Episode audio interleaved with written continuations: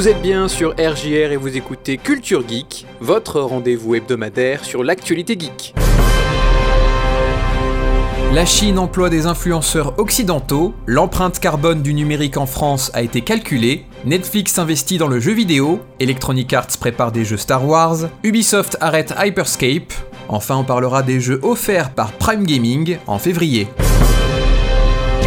Culture Geek. Valentin sur RJR. Pour contrer les boycotts diplomatiques, la Chine emploie des influenceurs occidentaux pour promouvoir les Jeux Olympiques de Beijing. C'est en tout cas ce que révèle un contrat de 300 000 dollars signé en novembre dernier entre le consulat chinois et Vipender Jaswal, contributeur au magazine Newsweek et ancien de la Fox News. Entre le 22 novembre et le 13 mars prochain, date de fin des Jeux paralympiques d'hiver, chaque influenceur impliqué devra produire entre 3 et 5 contenus. 70% de ces contenus devront être liés à la culture, comme l'histoire de Beijing, la vie des habitants et les nouvelles modes, et 20 autres devront souligner la coopération et les bonnes relations entre la Chine et les États-Unis. Jaswal affirme avoir déjà reçu plus d'une cinquantaine d'idées de la part des influenceurs, allant d'anciens champions olympiques à des entrepreneurs sur TikTok.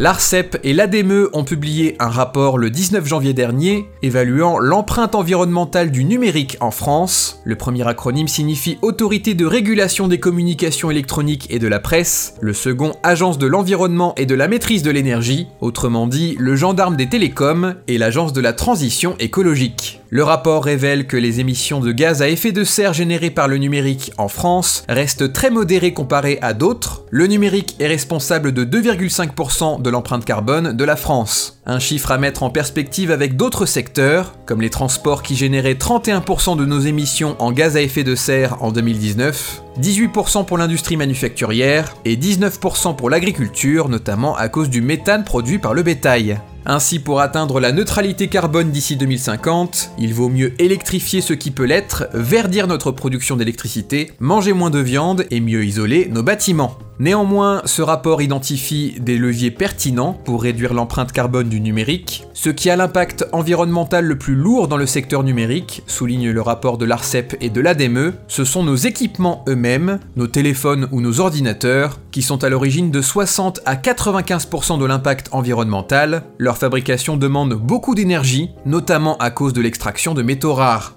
La réparabilité et le recyclage de nos équipements numériques sont à améliorer dans ce secteur.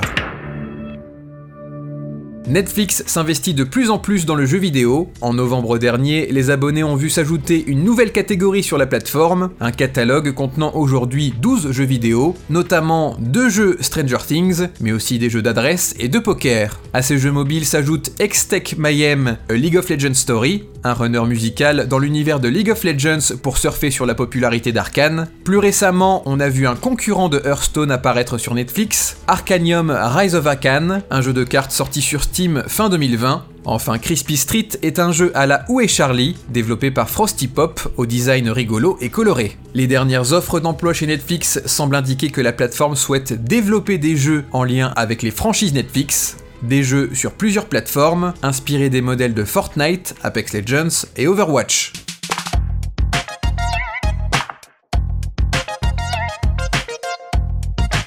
Electronic Arts a encore l'exclusivité des jeux Star Wars pendant un an. L'éditeur compte bien en profiter et annonce que trois jeux Star Wars sont en développement. Tout d'abord, une suite à Jedi Fallen Order, toujours par Respawn Entertainment, qui serait suffisamment prête pour peut-être sortir cette année. Les deux autres jeux Star Wars incluent un jeu de tir à la première personne et un jeu de stratégie. Le contrat de 10 ans d'exclusivité pour Electronic Arts provient d'un accord avec Lucasfilm en 2013. La compétition s'annonce rude pour les jeux Star Wars avec notamment Ubisoft et Quantic Dream qui ont chacun leur projet de leur côté.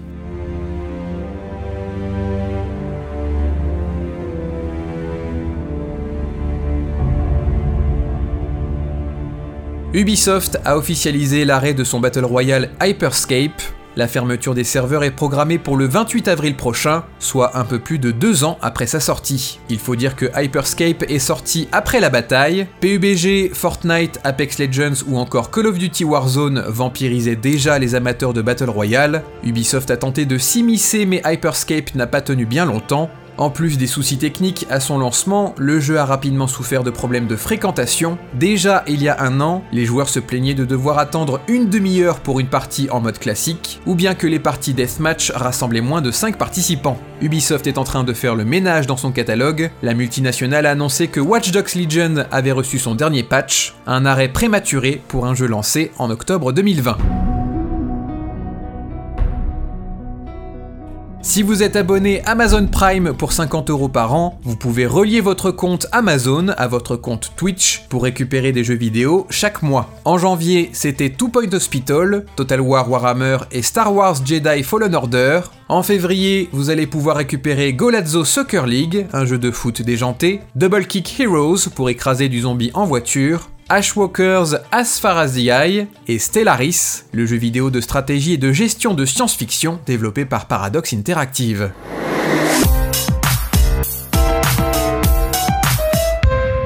Enfin, Paradox Interactive toujours, les mariages homosexuels sont désormais officiellement intégrés à Crusader Kings 3. Auparavant, seuls les mods de la communauté permettaient cette interaction. La mise à jour 1.5 du jeu prépare son arrivée sur PlayStation 5 et Xbox Series le 29 mars prochain. Le dernier DLC Cour Royale est sorti le 8 février. Quant à moi, je vous dis à la semaine prochaine, et d'ici là, amusez-vous bien.